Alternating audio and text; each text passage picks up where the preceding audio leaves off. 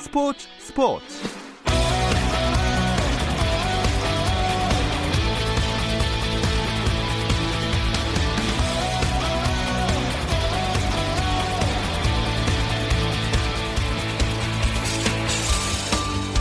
스포츠가 있는 저녁 어떠신가요? 아나운서 김종현입니다. 오늘 하루 스포츠계를 돌아보는 스포츠 타임라인으로 김종현의 스포츠 스포츠 출발합니다.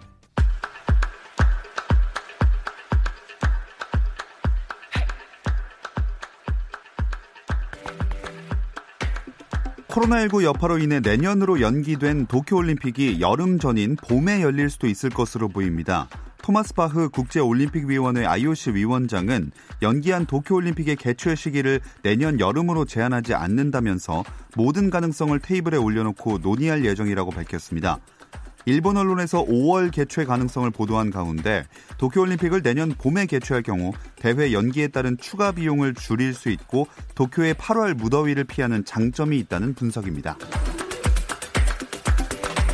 대한장애인체육회가 2020 도쿄 패럴림픽 대회를 연기하기로 한 국제 패럴림픽 위원회 IPC와 대회 조직위원회의 결정을 지지한다고 밝혔습니다. 장애인 체육회는 대회 연기로 우리 선수들이 불이익이 없도록 최선을 다할 것이라고 강조하면서 변경이 예상되는 패럴림픽 출전 자격과 일정에 대해 IPC와 국가별 패럴림픽 위원회, 조직위 등과 긴밀한 협조를 통해 만반의 준비를 하겠다고 밝혔습니다. 또 이천 훈련원에서 훈련 중인 국가대표 선수단의 심리적 안정을 위해 다음 달 1일부터 3주간 훈련을 중단하고 귀가 조치하기로 했습니다. 대한축구협회가 내년으로 연기된 도쿄올림픽 축구 종목의 23세 이하 나이 제한 규정을 완화해달라고 IOC 등에 공식 요청했습니다. 축구협회는 도쿄올림픽의 내년 연기로 23세 이하로 제한된 올림픽 축구 참가 자격을 24세로 늘려달라는 뜻을 담은 공식 서신을 아시아축구연맹과 피파, IOC 등에 보냈다고 밝혔습니다. 미국 프로농구 NBA 델러스 메버릭스의 구단주 마크 큐번이 5월 중순이면 정규리그 재개가 가능하다고 밝혔습니다. 큐번은 폭스 비즈니스 TV와의 인터뷰에서 지금 미국에는 사람들이 즐길 수 있는 스포츠가 필요하다며 5월 중순이면 무관중 경기로라도 리그를 다시 시작할 수 있다고 말했습니다. 큐버는 미국 질병통제예방센터 등 여러 관계자들과 얘기를 나눈 결과 이런 결론을 내렸다면서 NBA가 미국 프로스포츠 중 가장 먼저 리그를 재개하는 종목이 될 것이라고 덧붙였습니다.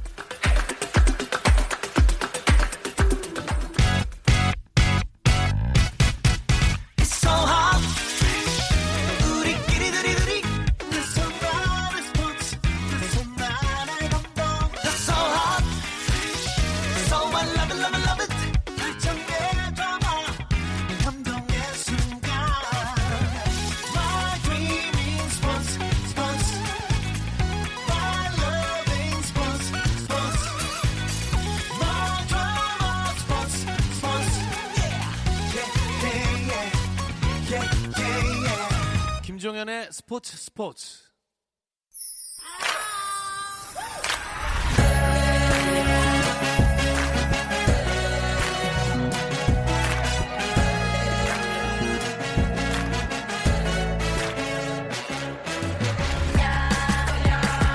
목요일에는 해외 축구 이야기 함께하고 있죠. 라디오의 발롱도르를 꿈꾸는 이건 김정용의 랄롱도르 시작하겠습니다. 풋볼리스트 김정용 기자 먼저 인사 나눌게요. 안녕하세요. 안녕하세요. 김정용입니다. 아, 지난 한 주간은 또 어떻게 지내셨습니까? 뭐 제 일상과 업무 모두 코로나19와 뗄 수 없는 상태에서 예. 지내고 있고요. 어, 유럽 리그의 확진자가 속출하고 있잖아요. 그래서 원래 스포츠는 즐거워야 되는데 좀 무거운 마음으로 기사를 쓰고 음. 있고 한편으로는 그래도 우리 곁에 스포츠에서는 확진자가 많이 나오지 않아서 예. 좀 다행이지 않나 이런 생각도 합니다. 자, 이건 기자는 현재 영국에 있는 것으로 알고 있는데 한번 인사 나눠보겠습니다. 이건 기자 안녕하세요. 네, 안녕하세요. 이건입니다. 혹시 귀국 결정 같은 거 하시, 하셨습니까? 네, 어, 아닙니다. 아직까지는 귀국은 결정하지 않았고요. 현지에서 계속 머물면서 뭐 여기 또 우리나라 선수들도 많이 있기 때문에 어, 머물기로 했고 뭐 또 실질적으로 비행기 표도 구하기가 쉽지가 않고 어. 또뭐 공항이나 비행기에서 감염 위험도 있을 것 같고 또 여기서도 사회적 거리두기를 하고 있기 때문에 일단은 머무르기로 했습니다. 네, 이탈리아나 스페인 쪽은 갈수록 심각해지는 상황인데 영국은 좀 어떤가요? 어, 영국도 이제 이탈리아나 스페인의 딜을 좀 따르는 거가 따르는 거 아니냐라는 뭐 그런 분석도 많이 나오고 지금 확진자 수에서는 영국이 이제 한국을 제쳤거든요. 그러면서 어, 영국 정부에서는 이 그 확산세를 좀 둔화시키려고 뭐 외출 제한령도 내리고 뭐 식당이라든지 펍이라든지 실내 체육 시설이라든지 이런 것도 다 닫게 하고 있는데 뭐 쉽지는 않은데 이 확산세가 좀 줄어들 둔화되기를 음. 다들 어, 기대하고 다들 기도하고 있습니다. 자, 상황이 이렇다 보니까 김정용 기자 현재로서는 유럽 리그 재개가 쉽지 않겠죠? 네, 한참 멀었습니다. 뭐 선수들이 그러니까 어, 얼마 전에 경기를 뛰었던 걸 회상하면서 생각해 보면 코로나 19가 퍼지고 있던 2월 말에 경기를 했다는 것 자체가 좀 정신 나간 행동이었다. 음. 그 경기가 우리 지역 확산을 부추겼다. 우린 정말 축구를 하면 안 된다. 이런 식의 회고를 많이 하고 있는 상황이기도 하고요. 제가 어제 그 한국의 FC 안양으로 이적한 아코스티라는 선수를 만났는데 예. 이 선수가 이탈리아 세리아에서 뛰었던 선수거든요. 그래서 이탈리아 쪽 얘기를 해주는데 거기는 뭐 그 외출 금지령, 봉쇄령 같은 게 정말 철저하게 지켜지고 있고 어 도저히 뭐 축구를 재개하는 거는 한참 뒤에 얘기고 음. 일상을 조금이라도 회복하는 게 먼저기 때문에 축구는 생각할 수 없는 네. 분위기라는 얘기를 해주더라고요. 아, 참 우리나라 유럽파 선수들도 걱정이 되는데 이건 기자가 말씀하신 대로 어, 현재 머물고 있는 거죠? 네, 대부분 팀 훈련은 멈췄기 때문에 현지에서 그냥 조용히 머물러 있다고들 하고요. 그냥 뭐 각자 본인 숙소에 잘 틀어박혀서 시간을 보내는 게 현재로서는 최선인 상황입니다. 뭐 한두 명은 물어봤는데 온라인 게임하고 한국 예능 보고 뭐 실내 운동하고 컨디션 조절을 좀 하려고는 하는데 아무래도 실전과는 완전히 네. 다르고 네. 또 무엇보다 이제 긴장이 없고 음. 동기부여가 적, 적기 때문에 운동 강도를 유지하는 게 굉장히 어렵다고 어. 하더라고요. 이건 기자도 혹시 우리 선수들과 연락을 취해 보셨나요? 어, 저는 뭐 따로 연락을 취하지는 않고요. 뭐 여러 가지 경로를 통해서 이야기를 들었는데 일단 뭐 얼마 전에 그 코로나 확진 판정을 받았던 석천준 선수는 이제 거의 회복세로 돌아섰다라는 얘기를 들었습니다. 그리고 이제 그 외의 선수들도 우리 김정영 기자가 얘기한 대로 어, 집에서 열심히 있으면서 컨디션 유지를 위해서 열심히 노력하고 있는 걸로 알고 있습니다. 음. 손흥민 선수는 자신의 근황을 구단 홈페이지를 통해서 알렸다면서요? 네, 어, 이제 이곳 시간으로 어제 한국 시간 오늘 새벽이었는데요. 어, 토트넘 구단 홈페이지에서 이제 손흥민 선수와 인터뷰가 올라왔습니다. 어, 여러 가지 이야기를 했는데 좀 인상적이었던 것이 2월 16일인가 그 부상당한 음에도 불구하고 두 골을 넣었던 그 에스턴 빌라 원정 경기 얘기를 하면서 그때 뭐 조금 뭐 약간 통증은 느꼈는데 그때 팔 아파가지고 뛸 수 없다고 도저히 말하기 싫더라. 어. 뭐 나는 이제 팀에 계속 도움이 되고 싶었다. 라고 이야기를 했고요. 그때로 해고를 했고, 그리고 지금도 경기장에서 뛰고는 싶지만, 현 상황은 축구가 중요한 것이 아니다. 모든 사람들의 건강이 중요하다라면서 또 그런 또 좋은 말도 했습니다. 혹시 현재 몸 상태에 대한 이야기도 나왔나요? 어, 지금 이제 복귀를 위해서 모든 것이 순조롭게 진행 중이고 자신이 할 수 있는 모든 것을 하고 있다라고 이야기를 하면서 어, 몸 상태도 좋아지고 있고 상당히 순조롭게 모든 것이 진행되고 있다라고 밝혔습니다. 음. 자, 시즌이 재개될 수만 있다면 어, 생각 외로 원래는 못 뛸 줄 알았는데 손흥민 선수가 이번 시즌 남은 경기들 뛰는 모습을 볼 수 있게 될 것 같네요. 네, 그렇죠. 물론 코로나19가 그 누구에게도 다행이라고는 할 수는 없지만 예. 토트넘의 성적에는 긍정적인 영향을 미칠 가능성이 좀 높습니다. 손흥민뿐 아니라 어, 해리 케인 선수, 손민보다 먼저 부상당한 케인 선수도 훈련에 복귀해서 뭐 복귀를 준비하고 있고요. 그리고 코로나19로 리그가 정지되기 직전에 부상을 당했던 공격수 스티브 베르흐베인 선수까지 뭐 리그 재개 전에는 복귀할 것이 유력하기 때문에 음. 토트넘은 뭐 어, 본의 아니게 완전체로 돌아올 시간을 좀 번 셈이 네. 됐죠. 이건 기자 프리미어리그는 그럼 언제쯤 재개될까요?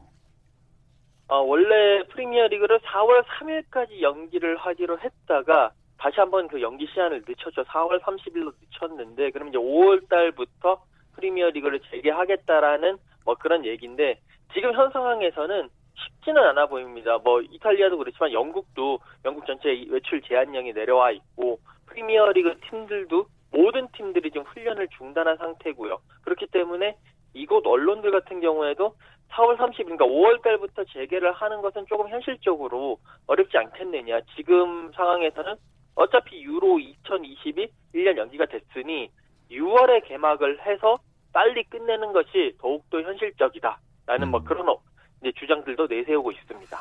근데 이렇게 리그가 쉬게 되면 문제가 구단의 적자가 만만치 않잖아요. 네, 그렇죠. 뭐 저 같은 경우에는 제가 다니는 회사 같은 언론사는 손해가 크진 않습니다. 방에 틀어박힌 사람들도 인터넷들은 하기 때문에 예.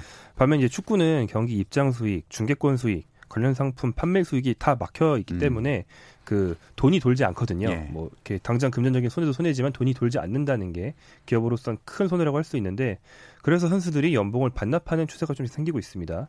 독일의 바이에른 뮌헨과 스페인의 바르셀로나처럼 아주 강팀, 아주 스타들이 소속돼 있는 팀들도 여기 동참을 하고 있고요. 다행인 건 단순히 몇몇 사람들에게 고통을 전가하고 끝내는 게 아니라 좀 가진 자가 더 힘든 자에게 베푸는 양상이 음. 좀 보여진다는 건데요. 예를 들어 독일에서는 타격이 좀 덜한 그나마 견딜 만한 빅클럽들이 더 곤궁한 구단들을 위해서 기금을 제공할 거라는 뉴스도 있습니다. 어, 스페인과 독일 얘기를 해주셨는데 이건 기자 프리미어리그의 분위기는 어떤가요? 네, 어, 프리미어리그도 이제 비슷한 분위기입니다. 뭐 맨, 여러 위쪽에 있는 팀들, 뭐 맨시티, 맨유, 뭐 리버풀, 뭐 이런 빅클럽들이 아직까지 가진 돈도 많이 있고 여러 가지가 이제 체급이 되기 던질 수 있는 체급이 되기 때문에 이 팀들이 역시 기금을 조성을 해서 하부리그 팀이나 하위리그 팀들을 좀 도와줘야 된다. 여기에 매 경기마다 뭐 스튜어드라든지 뭐 물건 파는 사람이라든지 뭐 이런 여러 가지 어 일용직 노동자들이 많거든요. 이, 서, 이 사람들에 대해서도 모든 그 임금을 보전을 해줘야 된다라는 이야기도 많이 하고 있고요. 또 각 구단들이 여러 가지 파운데이션, 그 재단들을 많이 세웠습니다. 이 재단들을 통해서 지역사회 그리고 지역 내 아마추어 축구 클럽, 뭐 지역 내 뭐 여러 가지 단체들을 도와주는 모습도 많이 보여주고 있습니다. 그러면서 지금 여기 현지 언론들도 지금이 이 축구 클럽들 그동안 많은 사랑을 받았는데 그 사랑을 지역 사회에 다시 환원을 해야 될 때다. 지금이 기회다. 지금 많은 돈을 풀어야 된다라고 음. 이야기를 하고 있는 그런 모습입니다. 네, 이렇게 합심을 해서 코로나19가 빨리 마무리되고 리그를 재개하면 좋을 텐데 혹시나 재개가 되지 않을 가능성도 배제할 수는 없잖아요. 어, 뭐 그런 가능성도 배제는 할 수는 없습니다. 이 코로나19가 계속 확산이 된다면 계속 못 여는 거니까요. 하지만 이제 프리미어리그나 뭐 여기 잉글랜드 축구협회나 얘기를 한 게 원래 2019 2020 시즌은 6월 1일까지 끝내야 한다는 규정이 있었는데 그 규정을 한시적으로 철폐를 했습니다. 그러면서 지금 시즌이 2019-2020 시즌이니까 뭐 사실상 2020년 12월 31일까지만 하면 되는 거 아니냐. 음. 무조건 올 시즌은 끝내야 된다라고 이야기를 하고 있고요. 올 시즌은 끝내지 못했을 때는 뭐 여러 가지 중계권 요를 이제 좀 반환을 해야 된다든지 뭐 이런 식의 거액의 손실이기 때문에 어, 이런 손실을 막기 위해서라도 무조건 올 시즌은 끝내는 쪽으로 계속 얘기를 하고 계속 그쪽으로 몰아가고 있습니다. 네, 근데 또 많은 팬들이 궁금해 하거든요. 진짜로 만약에 시즌이 이대로 끝나버린다면 중계권료 얘기도 하셨지만 다른 문제들도 굉장히 많이 있잖아요. 네, 뭐 이대로 끝낼 경우 대부분의 다른 유럽 빅리그는 우승팀 없는 시즌으로 갈 가능성이 가장 높습니다. 다만 이제 프리미어 리그는 리버풀이 워낙 압도적인 독주를 하고 있기 때문에 중도 중단을 하더라도 리버풀이 우승을 해야 되는 거 아니냐라는 식의 주장도 나오고 있고요. 우승컵은 우승컵이지만 뭐 승강 또 이제 유럽 대항전 진출 이렇게 더 현실적인 다음 시즌에 돈이 걸린 문제들이 있는데 그런 문제들은 단기적인 플레이오프를 통해서 해결한다든지 뭐 이런 음. 방안들이 나오고 있고요. 그리고 사실 어, 이적 시장 또 문제인데요. 예년 같았으면 여름 이적 시장이 현지 시간으로 8월 31일까지 끝나는 건데 영국에서는 겨울 이적 기간인 1월 말까지 음. 그 이적 시장을 상시적으로 열어놔서 네네. 이걸 보완한다라는 식의 얘기도 나오고 있고 국제 축구 연맹에서 어, 이 이적 제도 문제를 다루기 위해서 지금 전담 테스크 포스를 설립해서 어, 이거에 대해서 연구를 진행하고 있는 네. 상황입니다. 자, 그런데 저희가 벌써 몇 주째 그리고 전 스포츠 스포츠를 진행하면서 하루도 쉬지 않고 코로나19 얘기를 많이 하다 보니까 아마 듣는 분들도 다른 이야기들을 들어보고 싶지 않을까 해서 좀 색다른 주제로 넘어가 보면 어떨까 하는데 어떻게 생각하세요? 어, 네. 어, 색다른 주제라면 뭐 좀 옛날 얘기. 예. 요즘 저희뿐 아니라 뭐 유럽 매체들도 옛날 얘기 할, 할 게 그밖에 없어요. 많은 추억을 하거든요. 팔고 있죠. 네. 예. 옛날 얘기가 아닐까 합니다. 아, 이건 기자도 괜찮으신가요? 네, 어, 지금 뭐 저희 입장에서도 그렇게 계속 같은 얘기를 하기도 힘들고 또 들으시는 팬들, 들으시는 청취자들도 여러 가지 얘기를 하기 힘드니까 옛날 얘기를 하면서 특히 우리나라 선수들이 어떻게 보면 유럽에서 도전하고 그리고 성공했던 이야기를 하면 어떨까? 어, 뭐 그런 생각이 드네요. 네, 좋습니다. 그렇다면 이 이야기는 잠시 쉬었다 와서 바로 나눠보겠습니다. Messi, Messi, Messi, Messi, Messi, Messi, immens Messi, encara Messi, encara Messi, encara Messi, encara Messi, encara Messi, encara Messi, encara Messi, encara Messi, encara Messi, encara Messi, encara Messi, encara Messi, gol, gol, gol, gol, gol, gol, gol, gol, gol, gol, gol, gol, gol, gol, gol, gol, gol, gol, gol. 현장의 소리, 레전드들의 이야기. 스포츠 스포츠에서 모두 다 만나보세요. 김정현의 스포츠 스포츠. 해외 축구 이야기를 나누는 라디오의 발롱도르, 랄롱도르 함께하고 계십니다. 좀 전에 어색하게 해볼까요? 라고 질문했지만 사실 당연하게도 이미 준비가 돼 있었습니다. 랄롱도르 아카이브를 준비해봤는데요. 아카이브가 소장품이나 자료 등을 디지털화해서 한데 모아서 관리하고 그것들을 손쉽게 검색할 수 있도록 모아둔 파일이라는 뜻이거든요. 그러니까 두 분의 머릿속에 저장된 유럽 축구 이야기들을 한번 꺼내보자는 얘기입니다. 일단 두 분의 아카이브 안에는 어떤 선수부터 참 저장이 돼 있을까요? 어, 한번 김정용 기자 먼저 말씀해 주실까요? 네, 어, 저는 제 세대가 어, 유럽 축구를 딱 2002 월드컵 직후에 보기 시작한 그 세대거든요. 예. 그러니까 한국에서 유럽 축구라는 게 막 본격적으로 보이기 시작했던 그 세대에 딱 맞기 때문에 저는 박지성 선수입니다. 어, 제, 박지성. 예, 제 유럽파 1세대는 박지성 선수입니다. 어, 이건 기자는요? 어, 저는 일단 뭐 축구를 제일 처음 본 거는 사실 이제 1990년 이탈리아 월드컵을 기점으로 해서 봤기 때문에 네, 뭐 황성환 네. 선수의 뭐 프리킥 골이라든지 뭐 이런 것들이 이제 머릿속에 들어와 있는데 가장 많은 제 머릿속에 아카이브에 가장 많은 그 비중을 차지하는 선수는 아무래도 어, 손흥민 선수입니다. 음. 손흥민 선수가 처음 함부르크에서 뛰었던 당시부터 제가 손흥민 선수 이제 전담 취재 기자로서 이제 일을 해왔기 때문에 그때부터 해가지고 쭉 여기 와서도 여러 가지 생생한 소식들이 많이 있기 때문에 아무래도 손흥민 선수의 가장 그 지분율이 가장 많다고 할 수가 음. 있겠네요. 자, 역시 아마 청취자분들도 딱 떠오르는 한국인 유로파 선수들이 한 명씩은 있으실 텐데, 어, 한국인의 유로파 계보부터 짚어보면 어떨까요? 네, 어, 일단 유로파 계보가 차범근 전 감독, 그 흔히 말하는 차붐부터 시작하거든요. 예. 가장 최근에 뜨고 있는 선수는 뭐 이강인 선수가 있겠고, 여기까지 오는 계보를 말씀하시는 것 음. 같은데요. 네. 어, 일단 그 시작인 차범근 전 감독 같은 경우에는 다들 아시는 것처럼 역대 한국 최고 선수 중에 한 명입니다. 최초의 유로파일 뿐 아니라 아니, 아니라요. 네. 어, 본격적인 첫 유로파로서 1979년부터 89년까지 10년 동안 독일에서 뛰었고 프랑크푸르트와 레버쿠젠을 거치면서 맹활약을 했고요. 유럽에서 98골을 넣었고 그 자기가 뛴 기간 동안 분데스리가 최고 외국인 선수 중 한 명으로 늘 꼽혔던 음. 전술적인 선수죠. 어, 유럽 현지에서도 차붐을 기억하고 있는지 좀 궁금하거든요. 어, 제가 작년 9월에 어, 차범근 전 감독과 함께 이제 독일 전역을 다니면서 그때 이제 팀 차범이라고 해서 국내 유소년 선수들 그 가서 이제 취재를 경기를 하는 걸 취재를 했거든요. 그때 독일인들이 많이 차범근 감독을 보고 오 차범 막 그러면서 와가지고 음. 사진도 찍고 이야기도 하고 뭐 여러 가지 사인도 받고 하는 모습을 많이 봤습니다. 그런 걸 보면서 이 분들이 얘기를 하는 게 아 지금 차범은 그 당시엔 정말 월드 클래스였고 정말 최고의 선수라고 다들 엄지척 엄지척을 하면서 어. 즐거워하는 모습이었습니다. 뭐 활약은 제가 직접 보진 못했지만 기록이나 예전의 기사들을 통해서 살펴보면 당시에 엄청난 이런 화제를 몰고 다녔을 것 같긴 하더라고요.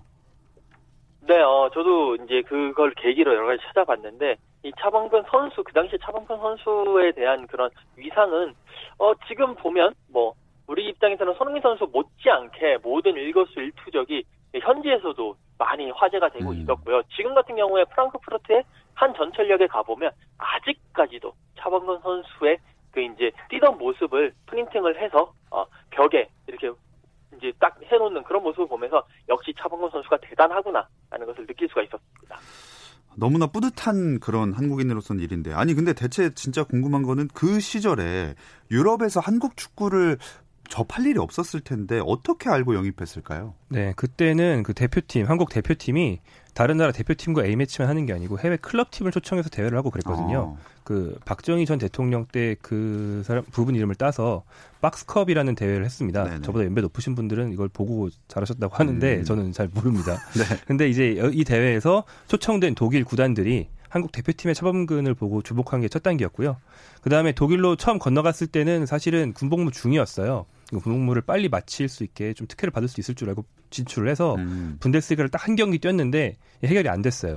딱 한 경기만 뛰고 한국으로 들어와서 다시 군대를 가서 세상에 병역을 마무리하고 근데 이제 그 딱 한 경기가 워낙 인상적이었기 때문에 예. 이제 병역을 완전히 마친 차범근을 노리는 독일 팀들이 아주 많았던 거죠. 음. 그 중에 프랑크푸르트라는 팀이 차범근을 낚아채고 어, 유에파컵 우승 등의 성과를 내게 됩니다.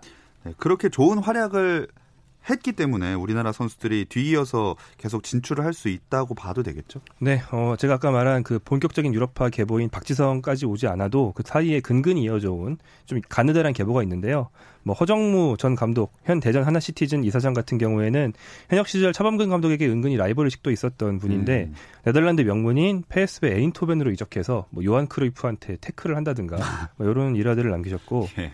그리고 이제 1990년대 대표적인 유럽파가 서정원 전 감독 선수인데 이분 이적 때도 또 차범근 감독이 등장합니다. 왜냐하면 차범근 감독 본인이 유럽 진출할 때 이, 그때는 그 유럽 진출한 선수가 대표팀에 왔다 갔다 하면서 A매치를 뛸 수가 없는 여건이었기 어. 때문에 유럽 진출은 곧 대표팀 은퇴나 다름없었거든요. 네. 근데 차범근 감독이 본인이 대표팀 감독이 되니까 대표팀에 사실상 은퇴시키면서 유럽으로 보내는 게 너무 아까운 거예요. 예. 그러니까 당시 대한축구협회가 서정원 선수의 유럽 진출을 반대해서 어. 한번 무산이 되는 일이 있었습니다. 포르투갈 진출을 추진할 때인데 그리고 그 뒤에 2차, 3차 도전 끝에 어, 서정원 선수는 프랑스와 오스트리아로 두 차례 유럽 진출을 하게 되죠. 음. 아, 자 이렇게 계보가 이어져 오다가 기폭제가 된 게 이건 기자 아무래도 2002년 한일 월드컵 아닐까요?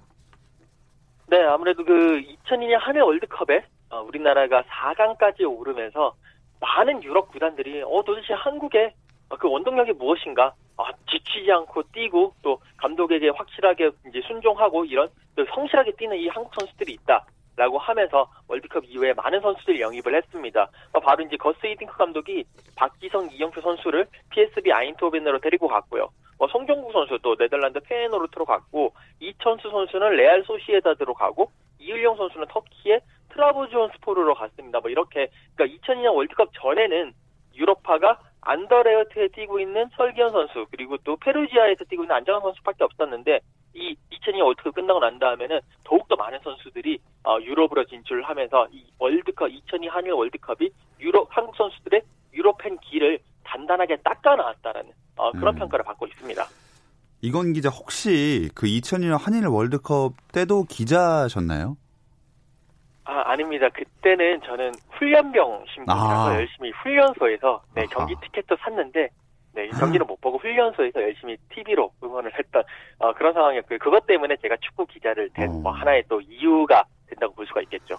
아우, 티켓까지 샀는데 못 가셔서 진짜 아쉬우셨겠어요. 네, 뭐 어쩔 수 없습니다. 그래도 4년 후에 어, 독일 월드컵은 취재 기자로서 제가 어. 어, 갔었기 때문에 그 기반을 네, 닦았다라고 생각을 네. 하고 있습니다. 자, 뭐 어쨌든 2002년 월드컵을 계기로 유럽 진출이 꿈만은 아닌 상황이 됐는데 말씀하신 대로 그그 그 전에부터도 유럽에 있었던 선수들이 대표팀에 있었죠? 네, 안정환 당시 선수는 잘 아시다시피 2002 월드컵 덕분 나간 게 아니라 오히려 그 때문에, 때문에 유럽 네. 경렬이 경쟁 끊겨, 끊겼죠. 이탈리아 페루자란 팀에 있었는데 그때 한국이 16강에서 이탈리아를 꺾으면서 이탈리아 사람들 입장에서는 오심 논란이 좀 심한 경기였죠. 음. 그래서 국민 감정이 굉장히 들끓었고 그때 안정환 선수가 도망치던 이탈리아를 빠져나온 뒤에 지금도 이탈리아를 잘 돌아가지 못하고 있다는 네. 뭐그 정도의 거부감이 있고 그리고 이제 대한민국 어, 축구협회에 유망주 유, 우선 그 진출 정책 때문에 네. 설기현 선수가 먼저 나가 있었고요. 그리고 나머지 선수들은 이제 신인 월드컵을 계기로 쭉 음. 나가게 되는데 뭐 송정국, 이영표, 박지성, 이천수 이런 선수들이 연달아서 유럽으로 진출하게 됩니다. 네, 많은 선수들이 유럽을 나갔지만 대표적인 계보를 꼽아보자 한다면 그 두 분이 말씀하신 박지성 선수와 손흥민 선수 그리고 차붐, 차붐, 박지성, 손흥민 이렇게 봐야 되겠죠? 네, 맞습니다. 아무래도 많은 선수들이 있었지만 가장 큰 족적을 남긴 선수들이라고 봐야 될 것 같고요.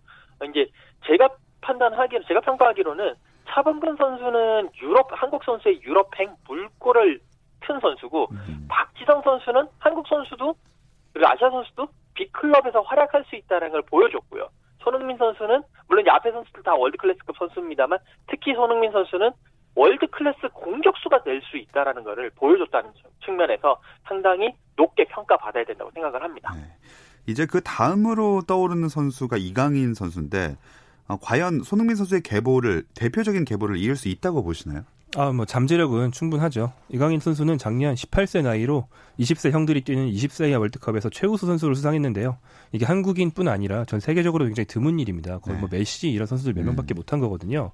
작년 모습만 놓고 보면 이강인은 한국 축구 역사상 최강의 18세라고는 할 수 있습니다. 네. 다만 이제 올해는 좀 정체된 모습인데 발렌시아에서 이 코로나19로 리그가 정지되기 전까지도 많이 못 뛰었거든요. 좀 많이 뛸 수 있는 환경을 좀 찾아간다면 음. 빠르게 성장할 수 있지 않을까 생각합니다. 자, 그리고 또 요런 얘기할 때 재밌는 게 약간의 싸움을 붙이는 거거든요. 댓글에서도 많이 주제가 되곤 하죠. 차붐 대 소니 과연 어, 누가 더 위대하다고 생각하는지 우리 김정용 기자부터 들어보겠습니다. 아, 저는 이제 이건 기자가 소, 손흥민 할 것 같아서 예. 꼭 그런 건 아니지만 전 차범근 아. 어, 전 선수를 꼽는데 저는 이제 위대하다는 말에는 좀 세월의 덮개가 쌓여야 된다고 생각하기 음. 때문에 누가 더 잘했냐 누가 더 골을 많이 넣냐 이런 데서는 뭐 손흥민 선수가 더 앞서겠지만 위대하냐라는 질문에서는 이제 좀 그런 아우라를 라는 음. 측면에서 차범근 선수가 더 앞선다고 생각합니다. 이건 기자는 소니인가요? 어, 김정현 기자의 예상이 틀렸고요. 어? 어 저도 오. 역시 네, 지금 현상은 그러니까 이게 무슨 그 기량이라든지 뭐 운동 능력이라든지 이런 측면이라기보다는 그 당시에 Korea라고 한다면 North Korea만 알고 South Korea는 모르던 상황이었고 어디에 붙어 있는지 모르는 그런 상황에서 그런 나라에서 차범근 선수가 혈혈단신으로 와서 열심히 하고 큰 족적을 남겼다라는 것은 그 부분에서 위대한 선수라고 하면 차범 선수가 훨씬 더 위대하다고 생각을 하고요. 어. 물론 손흥민 선수가 지금 선수 생활을 하고 있기 때문에요. 손흥민 선수가 선수 생활을 끝냈을 때는 분명히 이야기가 180도 아. 달라진다라고 저는 확실하게 믿고 있습니다. 네, 어, 차붐 두 표 나왔습니다. 그럼 제가 소니 하겠습니다. 그래서 2대1 됐고요. 또 한 번 싸움 붙여볼게요. 저희 프로그램에서 예전에 특집으로 해본 주제가 있었는데, 류현진 대 손흥민입니다. 축구 기자분들이니까 손흥민 편인가요, 김정윤 기자? 어, 네, 뭐 좀 단호하게 손흥민이라고 하겠습니다. 네. 네. 쉽게 말해서 전 세계 사람들에게 제일 유명한 한국인 지금 누구냐? 예체능 아. 쪽에서 그러면 현재로서 아마 1위 방탄소년단, 멤버들 뭐 전원이겠고 2위 손흥민일 겁니다. 뭐 음. 류현진 선수가 몇인지는 뭐 정확히 말할 수는 없지만 손흥민 선수와는 좀 격차가 있을 거로 보고요. 심지어 뭐 미국 스포츠 매체에서도 정말 뭐그 완전 표지 모델이나 이런 음. 데서는 음. 류현진보다 손흥민이 많이 나오는 경우도 있습니다. 네. 예를 들어서 작년 같은 경우에 어 지난 시즌 같은 경우에 UEFA 챔피언스 결승전에 손흥민 토트넘을 아. 올렸을 때 그 미국 프로농구에서 그 토론토를 결승에 올렸던 카와이 레너드랑 손흥민을 나란히 놓은 미국 매체 표지 같은 게 있었거든요. 네. 류현진이 아니고 손흥민이라는 아. 거죠. 네, 미국에서도요. 자, 어우, 이건 기자는 시간이 없어서 이름만 말씀해 주세요. 죄송합니다. 류현진입니까? 손흥민입니까? 아, 네. 손흥민 선수입니다. 아, 예, 좋습니다. 이유는 다음 주에 들어볼게요. 자, 이야기 여기까지 들어보겠습니다. 김정용 기자, 이건 기자, 고맙습니다. 고맙습니다. 감사합니다. 내일도 저녁 8시 30분에 함께 해주세요. 김종현의 스포츠 스포츠.